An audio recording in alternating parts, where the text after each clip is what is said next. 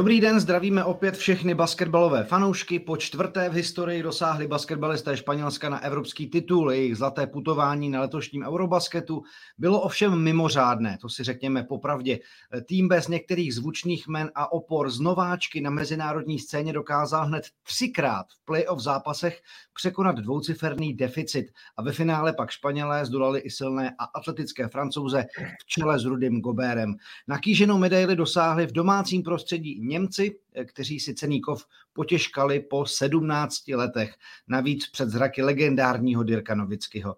Bez týmového úspěchu naopak z Eurobasketu odjeli největší hvězdy Jokic, Dončič nebo Antetokounmpo, co způsobilo jejich předčasný konec, co naopak dovedlo španělský tým po čtvrté od roku 2009 na trůn. To všechno probereme v novém Basketball Focus podcastu s komentátorem ČT Sport Jirkou Janotou, kterého zdravím. Ahoj Jiří. Krásný den, čau čau. V první řadě dovol, abych ti kolegiálně pogratuloval a ocenil tvůj komentátorský výkon, protože v finále jsem sledoval po dlouhé době jako divák úplně doma z gauče a byla to parádní jízda a myslím, že si k tomu přispěl i svým výkonem, takže za mě, za mě jako respekt. Doufám, že jsi pokorně, to užil. Pokorně, děkuji, děkuji. Hele, tak pojďme na to finále. Co ho rozhodlo? Byl to Juancho Hernán Gomez, byla to nějaká španělská flow, jejich skvělá obrana, se kterou vyrukovali v prvním poločase. Jak si viděl jejich, jako řekněme, ty důležité aspekty toho španělského vítězství? Rozhodně španělská obrana a skvělá střelba za tři body. Trefili 15 trojek, skoro polovinu z nich Juancho, Bo Cruz hmm. 7 z 9. Takže to byl jeden velký faktor toho španělského úspěchu.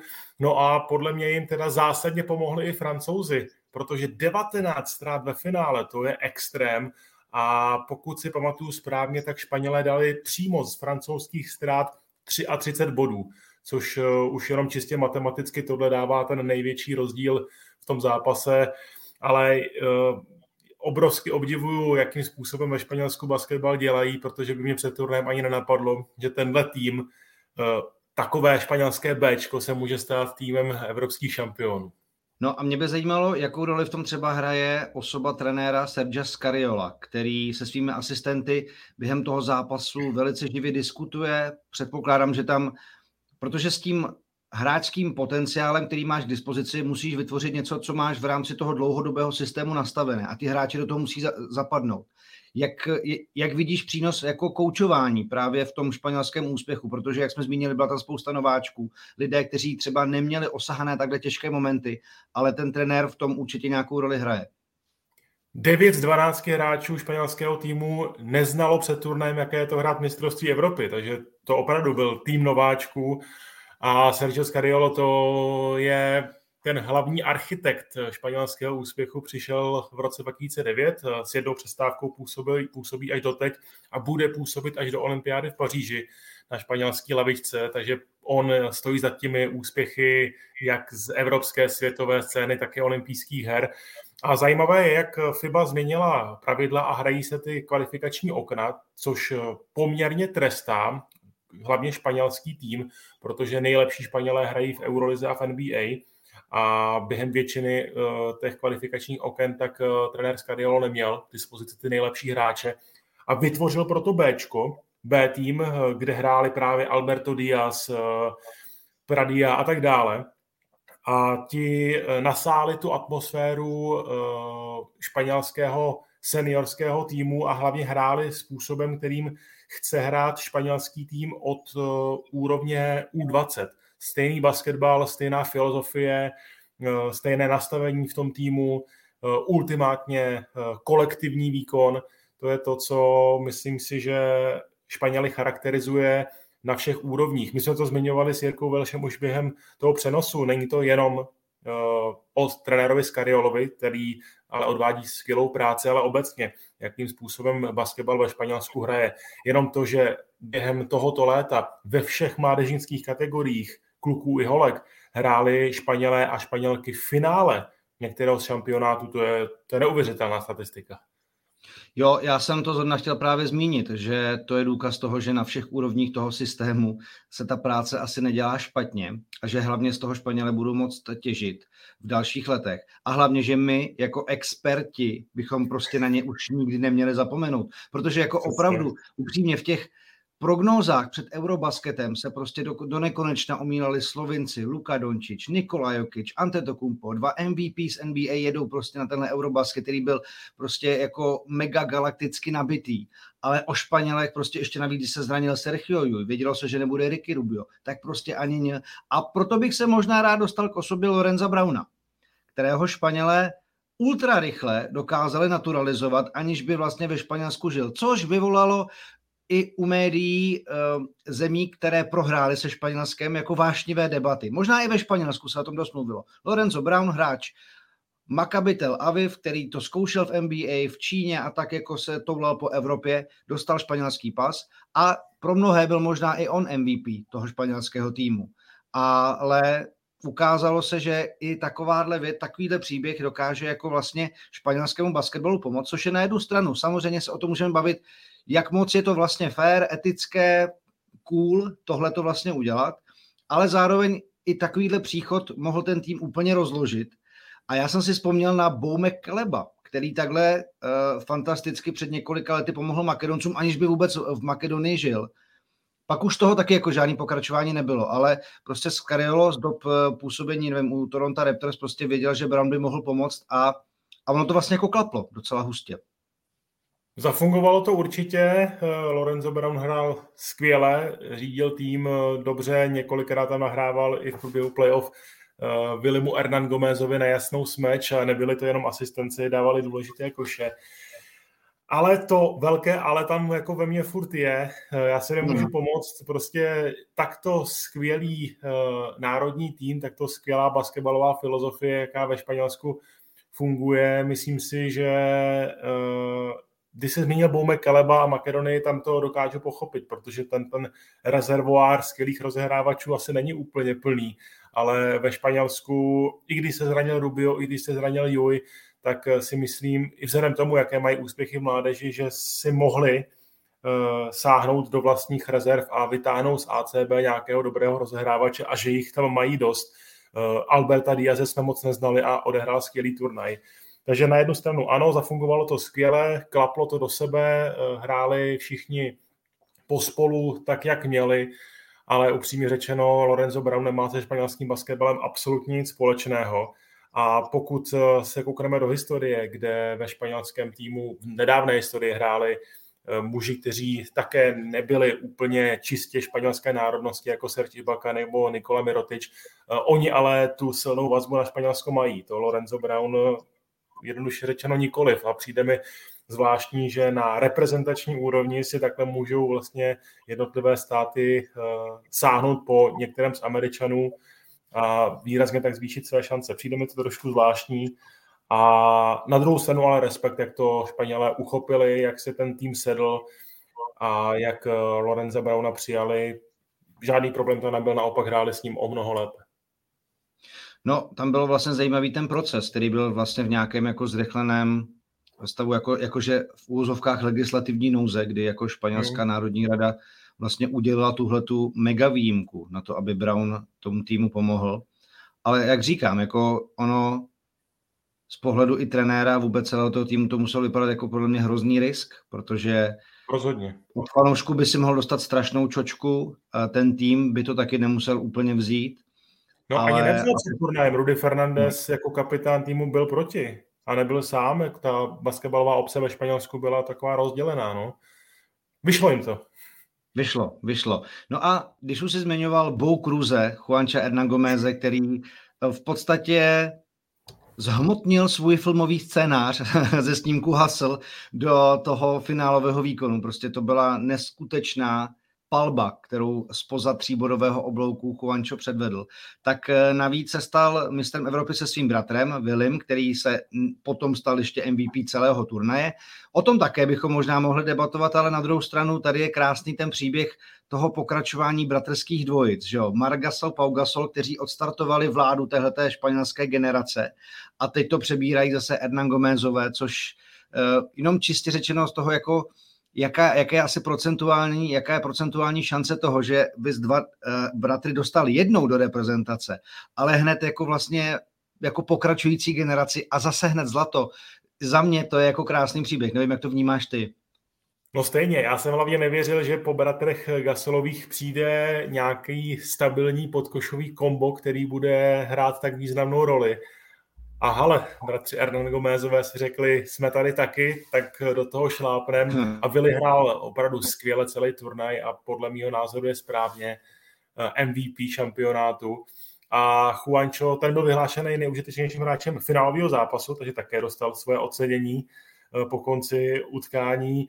A no ta pravděpodobnost je absolutně minimální, že, že zase sourozenci budou eh, hrát na takto velké úrovni, ale mně se strašně líbily ty emoce po zápase, kdy Juancho doslova brečel štěstím, když jeho bráška starší přebíral cenu MVP, jak se to navzájem přejou a myslím si, že tu rodinnou pohodu přenesli i do celého týmu a bylo vidět, eh, že opravdu fungují jako jedna velká španělská rodina. Nebylo to jenom o dvou bratřích. Pojďme se dostat k Francii, která samozřejmě chtěla se poprvé od roku 2013 eh, vrátit na evropský trůn. Jenom když si vezmu tu statistiku, jo, tak od roku 2007, kdy jsme měli sedm eurobasketů, tak Španělé nebyli ve finále jenom v roce 2017. Jinak po každé. A a 2013 právě, kdy vyhráli francouzi proti Litvě, což jenom zase dokazuje, ona vlastně už když postoupili do čtvrtfinále, tak ta statistika se uváděla, že je to po 21. za sebou, co jsou v této fázi šampionátu jako v playoff fázi Španělé. Neuvěřitelná uh, dlouholetá výkonnost a konstantnost těch, uh, těch špičkových výkonů. Ale Francie, Rudy Gobert, Evan Fournier, Jabusele, uh, Albisy, Thomas Ertel jako velice pohyblivý rozehrávač s dobrým rozhodováním a střelbou. Vypadalo to, že po těch všech potížích, eh, které francouzi na turnaji Jirko překonali, protože připomeňme si eh, nebýt trestu hodného zahození šestek Čedyho Osmana, a pak také Italů na konci čtvrtfinále, tak francouzi vůbec nemuseli o medaile hrát, ale měli neskutečnou porci štěstí, zvládli ty těžké závěry. A já jsem čekal, že tohle to vlastně i už po tom, co spláchli Poláky, že to vlastně jako je potřeba k tomu dopsání toho příběhu. I když samozřejmě vždycky potřebuješ předvíst ten skvělý výkon, což právě ve finále francouzům nevyšlo, ale pro mě a myslím, že i pro většinu basketbalové obce byli prostě mírnými favority oni. Myslíš, že to byla velikost toho zápasu, anebo že Španělé svým dílem a tou přípravou jim to prostě znesnadnili? No, oni byli favority pro většinu novinářů v celé Evropě. 30,4% na vítězství Francie a zároveň stejné číslo na vítězství Slovinců před uh, turnajem bylo hmm. v rámci novinářského výzkumu. Uh, já si myslím, že je celý turnaj strašně trápily ty ztráty. Na to, že skončili ve finále, tak ve ztrátách byli nejhorším týmem celého šampionátu, přes 16 na zápas. A možná trošku nevýhodné pro ně bylo, že hráli semifinále právě s Poláky, které zvládli a prosto s grácí, ale musíme říct, že Polákům došla šťáva, ty nebyli schopní pomalu na tom kurtu chodit. A pokud se vrátíme zpátky do finále, tak eh, ten začátek zápasu hlavně francouzům ujel, tak možná nestihli přehodit vyhybku na tu vyšší španělskou rychlost, protože ten semifinálový duel s Poláky to byl pro ně exibiční zápas přátelá, kdy nejvíc minut odehrál právě Jabusele nějakých 22-23, jinak hvězdy uh, skončili pod 20 minutama v tom utkání. Může to být jeden z faktorů, ale já bych tady spíš oceňoval ten výkon Španělů v celém turnaji, protože dokázali se připravit na všechny své soupeře a francouzi zkrátka a jednoduše neměli tu aktuální formu tak dobrou jako španělský tým. Nepřipadalo mi, že hrají v takové pohodě, s takovým flow. To momentum bylo na španělské straně.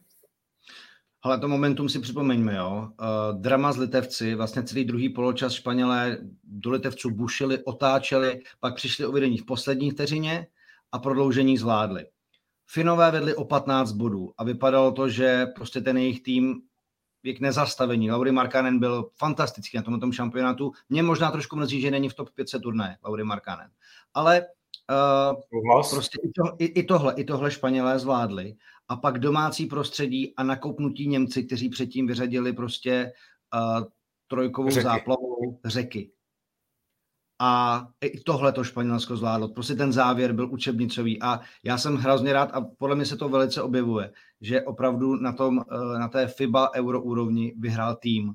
Vyhrál tým, který měl tu nejlepší aktuální formu a hráče, kteří v daný moment zahráli to, co ten tým potřeboval.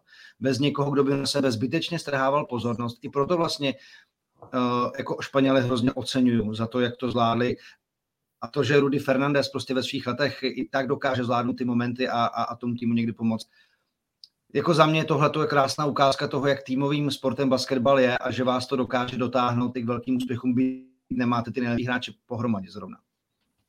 Rozhodně Rudy Fernandez, to je úžasný příběh. Právě on otočil zápas s Finskem, protože tam skákal do autu ve svých 37 letech padal do bariér, vypadal už hodně potlučený a v závěru tam fouknul dvě velké trojky a, a definitivně rozhodl o vítězství Španělů.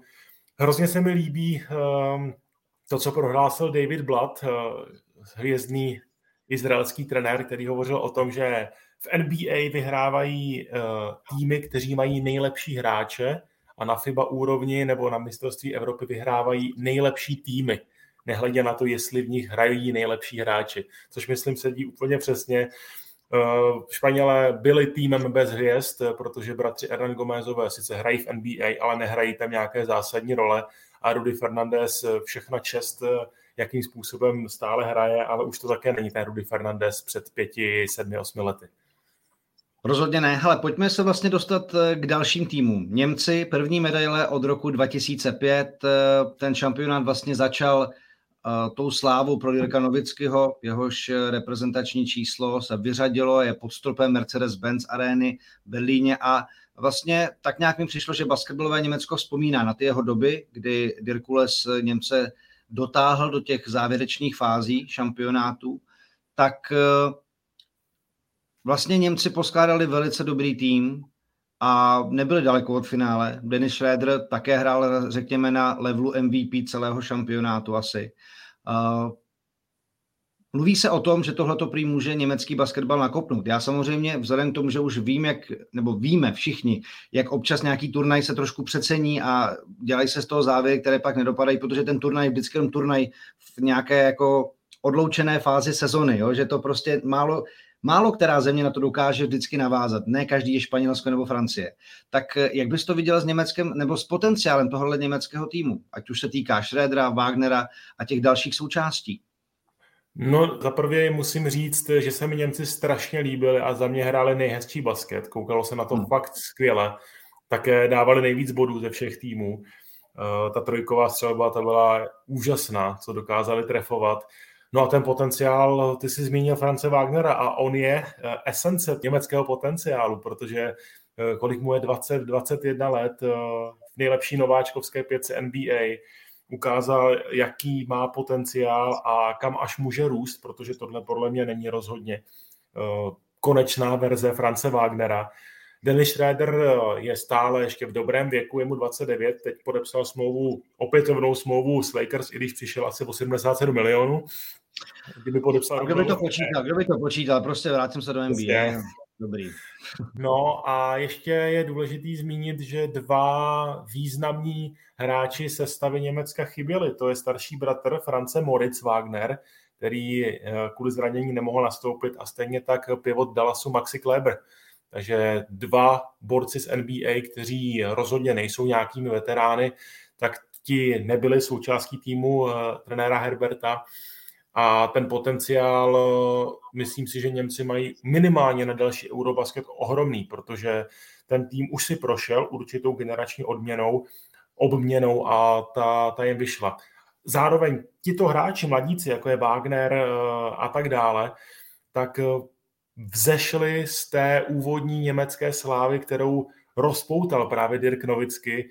Eh, koukali na něj, co to je za člověka, jakým způsobem hraje zvolili basketbal těch kluků i holek v Německu po uh, úspěších Dirka Novického určitě je hodně, kteří si vybrali právě basketbal a Němci sklízejí úspěch. I Bundesliga je výborná soutěž také. Mi připadá, že každým rokem hmm. se zlepšuje a, a uh, konkuruje v mnoha ohledech ACB a dalším skvělým evropským ligám.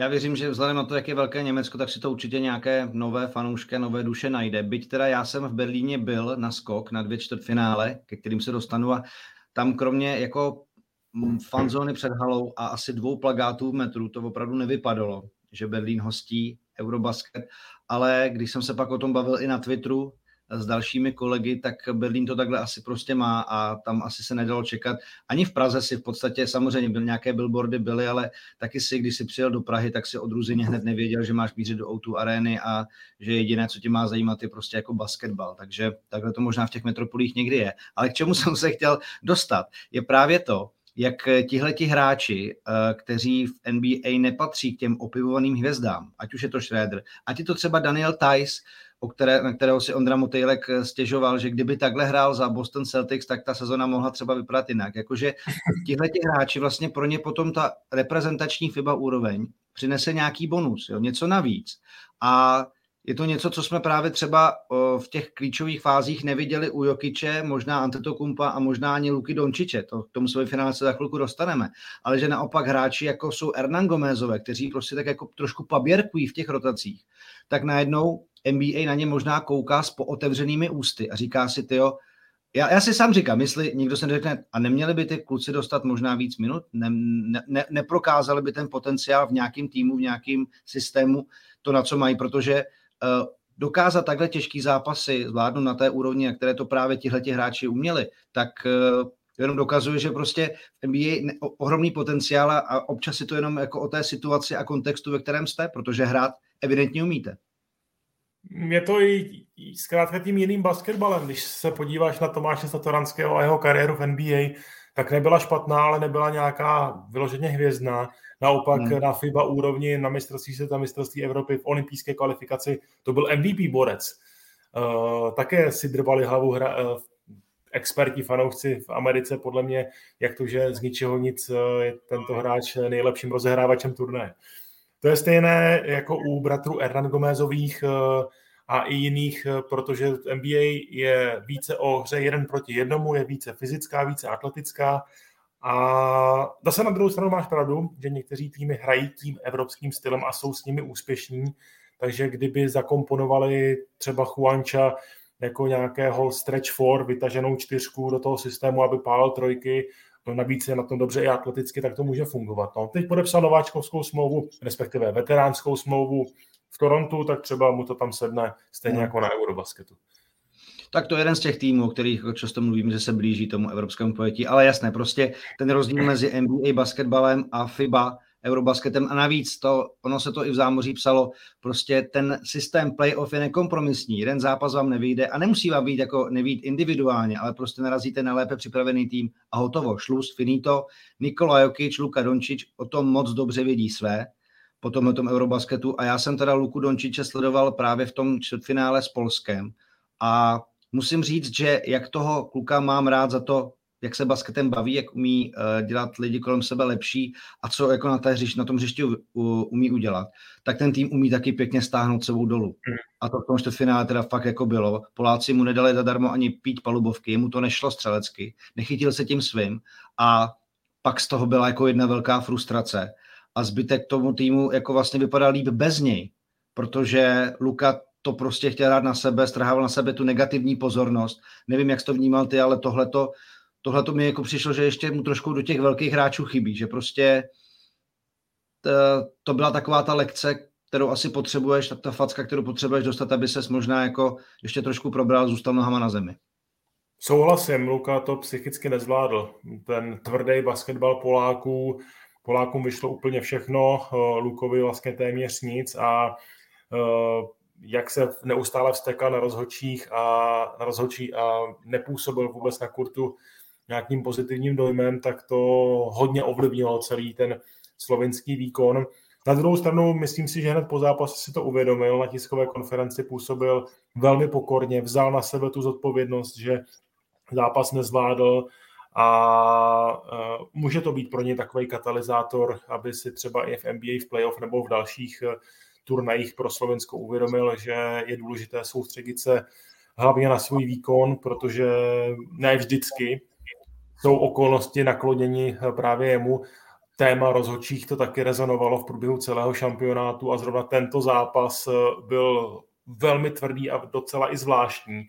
Třeba ten závěrečný neodpískaný foul na Prepeliče, po kterém Luka Dončič, už vyfulovaný Luka Dončič, vystartoval z lavičky a vstekal se eh, dobrou minutu, dvě, než dokázal podat ruku Polákům, tak eh, na jednu stranu ho chápu, že byl steklý, že se mu nedařilo, že měl pocit, že byl faulován, byl strašně tvrdě bráněn Sokolovským a ostatními Poláky ale měl to zvládnout. No. On hmm. eh, je tou příčinou slovinského nepostupu do top 4. No a naopak, když se dostaneme k Polákům, které dobře známe, pamatujeme si z roku 2019 eh, výhra v Číně, která nás poslala do souboje o páté místo, předtím i v přípravě. Ten tým se moc nezměnil. Kdo tam je nový, tak je mladý, ale jako dobrý pivot Balcerovsky, který jako umí. Uh, řekněme, produktivně využít svůj čas na polubovce. A Mateuš Ponitka udělal jako krok k nejlepším hráčům Evropy za mě. A do toho nový trenér. Jinak se moc u polského týmu nezměnilo, ten projekt zůstává podobný, ale, ale Poláci prostě tím coachingem a možná nějakým ponitkovým progresem se jako na tomhle turnaji za mě jako po právu dostali mezi nejlepší čtyři. Jak si viděli je? Za mě taky, myslím si, že z té generace, která byla v Číně, chybí jenom Vačinský a Košarek z těch produktivních Poláků a rozhodně výkonnostní růst Mateuše Ponitky a ještě podle mě výraznější skok Balcerovského, který také byl už v Číně, ale tam byl nejmladším hráčem celého šampionátu, teď uh, už sebral větší roli a hrál dobře. A podle mě celý turnaj zvládli Poláci takticky strašně dobře. Věděli, hmm. že úvodní zápas s českým týmem je pro ně klíčový, měsíc eh, se, myslím si, nej, nejsem si jistý, ale myslím si, že se měsíc připravovali jenom na souboj proti českému týmu, zvládli to, poté dostali i dvě nakládačky ve skupině, ale pro ně to nebylo zásadní. Zásadní pro ně bylo, že dokázali porazit Izrael a Nizozemsko a poté uh, měli i štěstí v playoff, protože šli na Ukrajinu a ne na francouze, rozjeté Italii nebo Chorvaty. Takže tenhle zápas eh, zvládli a poté eh, dokázali předvést své turnajové maximum proti Slovincům. Takže na jednu stranu obrovský respekt, eh, rozhodně největší příběh popelky celého turnaje, to jsou Poláci, ale zároveň měli podobný druh štěstí nebo takové vychytralosti, využití hm, správného načasování a takového příhodného rozlosování jako v Číně, protože tam také hmm. postoupili až do Eh, čtvrtfinále, nakonec skončili osmí, s tím, že ta jejich cesta nebyla z těch nejtěžších, ale nechci tím vůbec eh, polský výkon nějak zatracovat. Eh, zvládli zápasy, které měli zvládnout, které byly pro ně klíčové a to čtvrtfinále proti Slovincům to byl úžasný zápas, možná jeden z nejlepších vůbec v polské historii. Ono jde i o to, že samozřejmě Poláci by mohli tak trošku sloužit jako nějaké měřítko pro český tým, na co by možná třeba v ideální konstelaci měl, protože já myslím, že kluci si jsou toho určitě dobře vědomí, že prostě na Poláky měli, i když eh, Tomáš Satoranský prostě nebyl, nebyl ještě stoprocentně fit, i když v tom zápas prostě odhalil nějaké neduhy a ta obrana nefungovala vůbec tak, jak potom v pozdější fázi eh, šampionátu. Tak Poláci jsou pořád na výkonnostní úrovni jako, jako český tým. To není prostě o tom, že by byli o nějaký kus vepředu nebo prostě nám poodjeli výkonnostně. Ale ten turnaj vždycky o tom aktuálním nastavení a Polákům se to povedlo. A prostě Mateuš Ponitka, i ten jeho triple double vlastně v tom finále potvrdil, jak skvělý turnaj hrál. AJ Slaughter to měl taky nahoru dolů. Oni prostě Poláci si opravdu vždycky vzali timeout a nějaké zápasy jako opravdu jako nechci říct odklusali, to by vůči nim bylo neúctivé, ale prostě se v poločase řeklo, OK, nebudeme se tady zbytečně jako šťavit, když potřebujeme zahrát další zápas v tom eh, jako našlapaném harmonogramu lépe.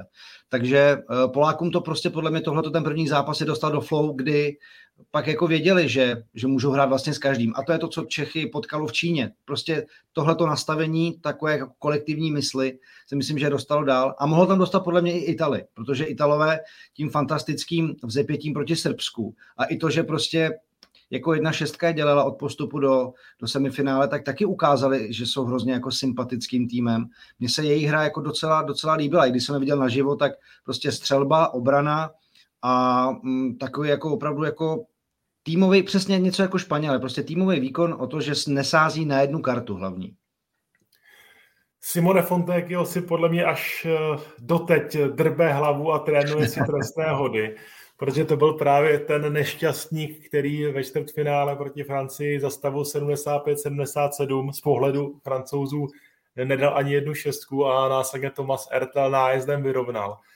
Ale souhlasím s tebou, Italové i bez eh, zraněného Galináriho, který se zranil těsně před šampionátem, hráli moc hezký basketbal a jeden eh, z mužů, kteří o sobě dali výrazně vidět na šampionátu, je právě Fontecchio, to je budoucnost italského basketbalu. Ten hrál opravdu skvěle. A připomeňme, že Italové smázli Srby, což eh, kdyby nebylo toho překvapení Poláků, tak to bylo to nejvíc, co se na šampionátu stalo z pohledu toho, kdy outsider přehrál, přehrál jasného favorita.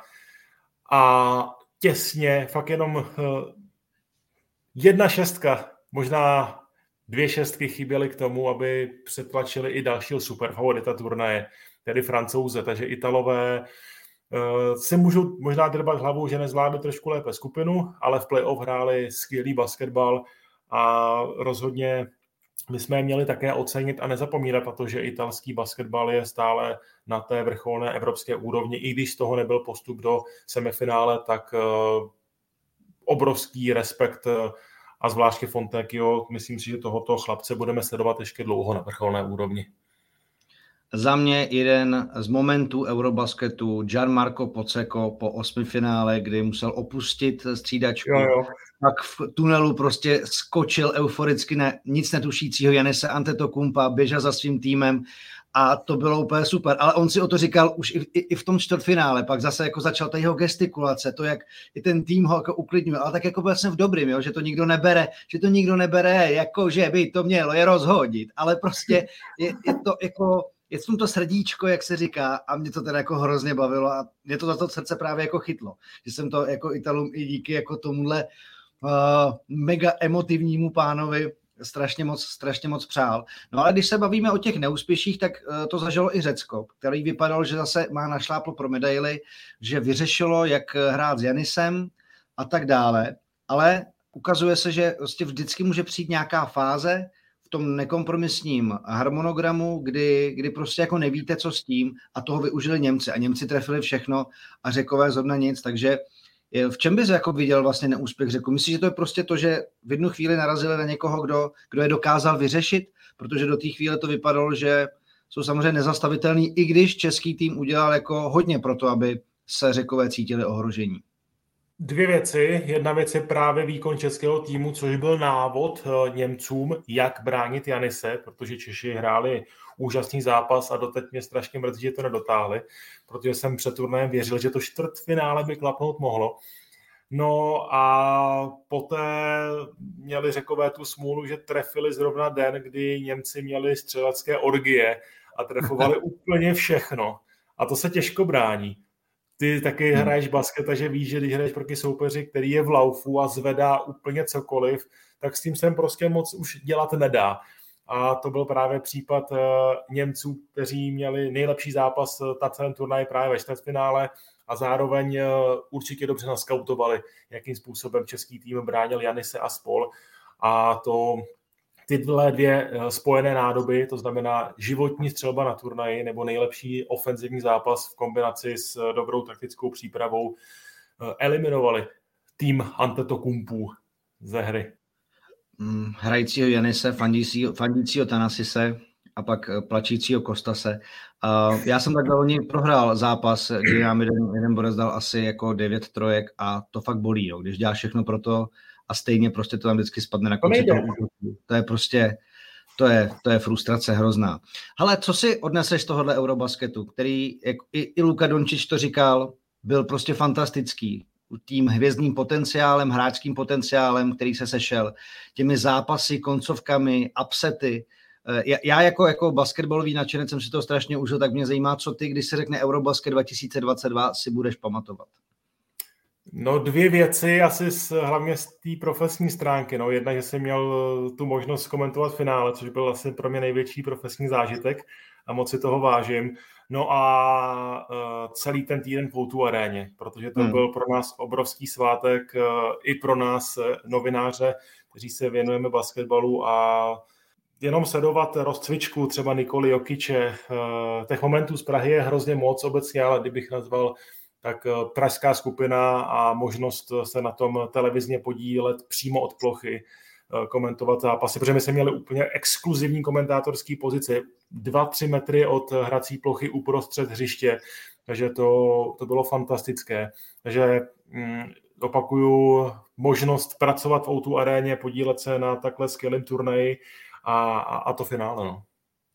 Já bych možná navázal na ty komentátorské pozice, protože eh, z nich je opravdu pohled na tu hru úplně jiný, než jak to pak do obýváku doputuje skrze čočky televizních kamer. Protože podle mě, a on to Adam nenadal, psal podle mě včera na Twitteru, že, a já teda souhlasím, že to je nejen u basketu, ale třeba i uházený, že opravdu ty kamery berou trošku té intenzity a té dynamiky, toho, co se opravdu reálně odehrává na polbovce. Všechny ty, ta otření odslonů, všechny ty sprinty, všechny, všechna ta, jak když jsem sledoval, jak se Honza Veselý prostě jak bojuje opozici, jak tam dává svůj loket a svoje jako šlachovité tělo někomu, kdo se s ním pak jako musí zuby nechty eh, rvát o to, aby ten, ten souboj vyhrál, tak to je opravdu jako, to je, to je boží. A vidět to na té vrcholné úrovni je nádhera. Za mě z O2 arény hned úvodní souboj Markanen a Vdia. Jo, to hmm. prostě, jak to borci rozdali až do prodloužení, uh, fin, finští fanoušci, tohle to bylo, tohle to bylo krásný. Vůbec ten finský tým se mi strašně líbil, takže hmm. uh, tam samozřejmě jako zase všechna čest Španělům, že jim dokázali tu jejich euforii utnout. A já teda jako skončím tím týmem, protože od souboru, od kterého bychom to jako nečekali, který prostě žádnou superstar rozměru NBA neměl, tak uh, zahráli tak pěkný týmový basket v momentech, které byly tak náročné na to, jako to vlastně udržet, že jako ta tečka a ten titul je ve správných rukou a za to jsem, za to jsem jako po basketbalové stránce rád. Takže doufám, že jste si to užili i s našimi přenosy a případně i podcasty, které to tak měly trošku jako rozšířit.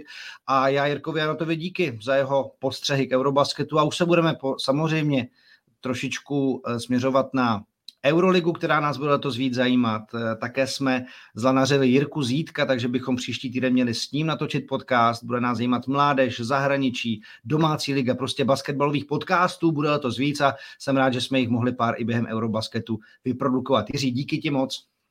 Díky moc za pozvání, velmi potěšením. Takže díky vám, že jste poslouchali a u dalšího Basketball Focus podcastu se budu těšit na viděnou, pokud budeme vysílat a streamovat, anebo samozřejmě naslyšenou ve vašich oblíbených podcastových aplikacích a na webu ČT Sport.cz. Mějte se fajn a basketbalu zdar.